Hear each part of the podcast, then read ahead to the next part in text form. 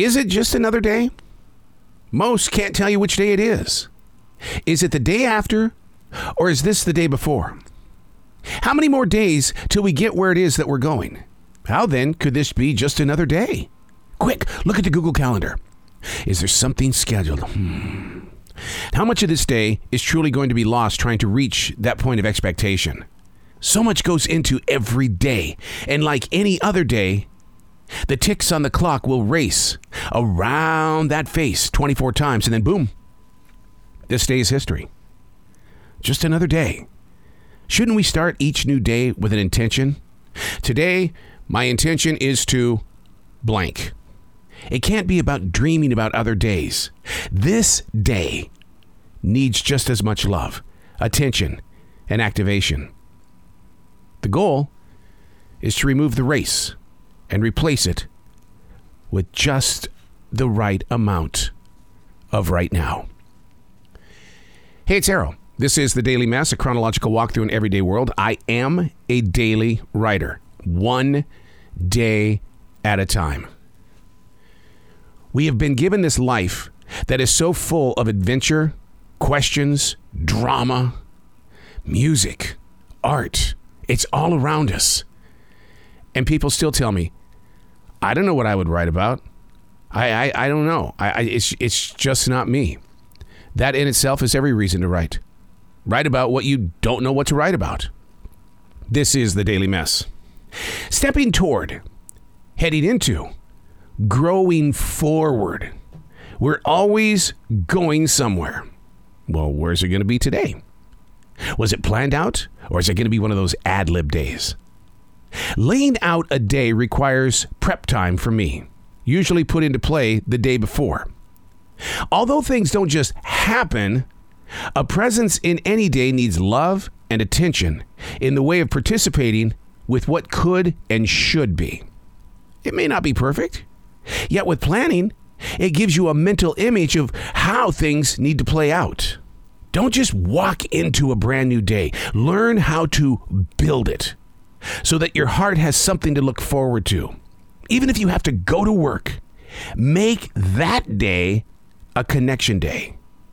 Make it work, not only for the company, but for you to become a greater collaborator or a better answer. Have you been in those moments when what you've shared is like the answer? You know, yeah, they're few and far between, and sometimes we get a little overconfident in the way of, well, here's my answer. And then other people don't like it. So they move on, and you're going, well, what did I do wrong? I think it's the best answer. And you start planting seeds in your energy on that. And then you don't like the project because they didn't go with your answer. That's the part of the collaboration that you need to understand. It's like you're not always going to hold the answer, but many times you're going to share at least an attempt at building an answer. I love the way that songwriters can come together, or these days, these YA authors and illustrators, how they can come up with a storyline and the illustrator will build that book around that short story. I'm amazed at the collaborating that takes place around us every single day, but we don't learn to recognize it. Sure, the Kansas City Chiefs just won the Super Bowl. And oh, and look who got superstar of the game. That quarterback. Unbelievable. But do you think he could have done it by himself? It took collaborations, many of them. Not just the team on the field, but the coaches. And more importantly, because I know Kansas City fans, they participated in that Super Bowl win as well. Take the time to start studying the collaborations that are around you.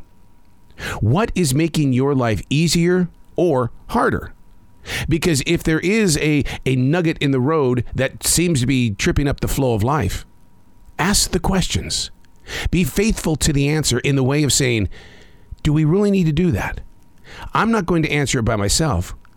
I'm going to ask a question so we can collaborate on better and greater ways of getting a flow back in the day.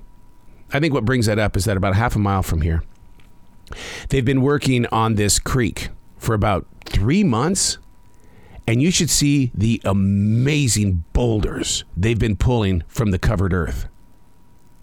And the neighbors around this area have collected those boulders.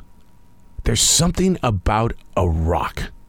That rock once held the earth very tight and close, but once it was set free, to the human mind, that rock represents strength.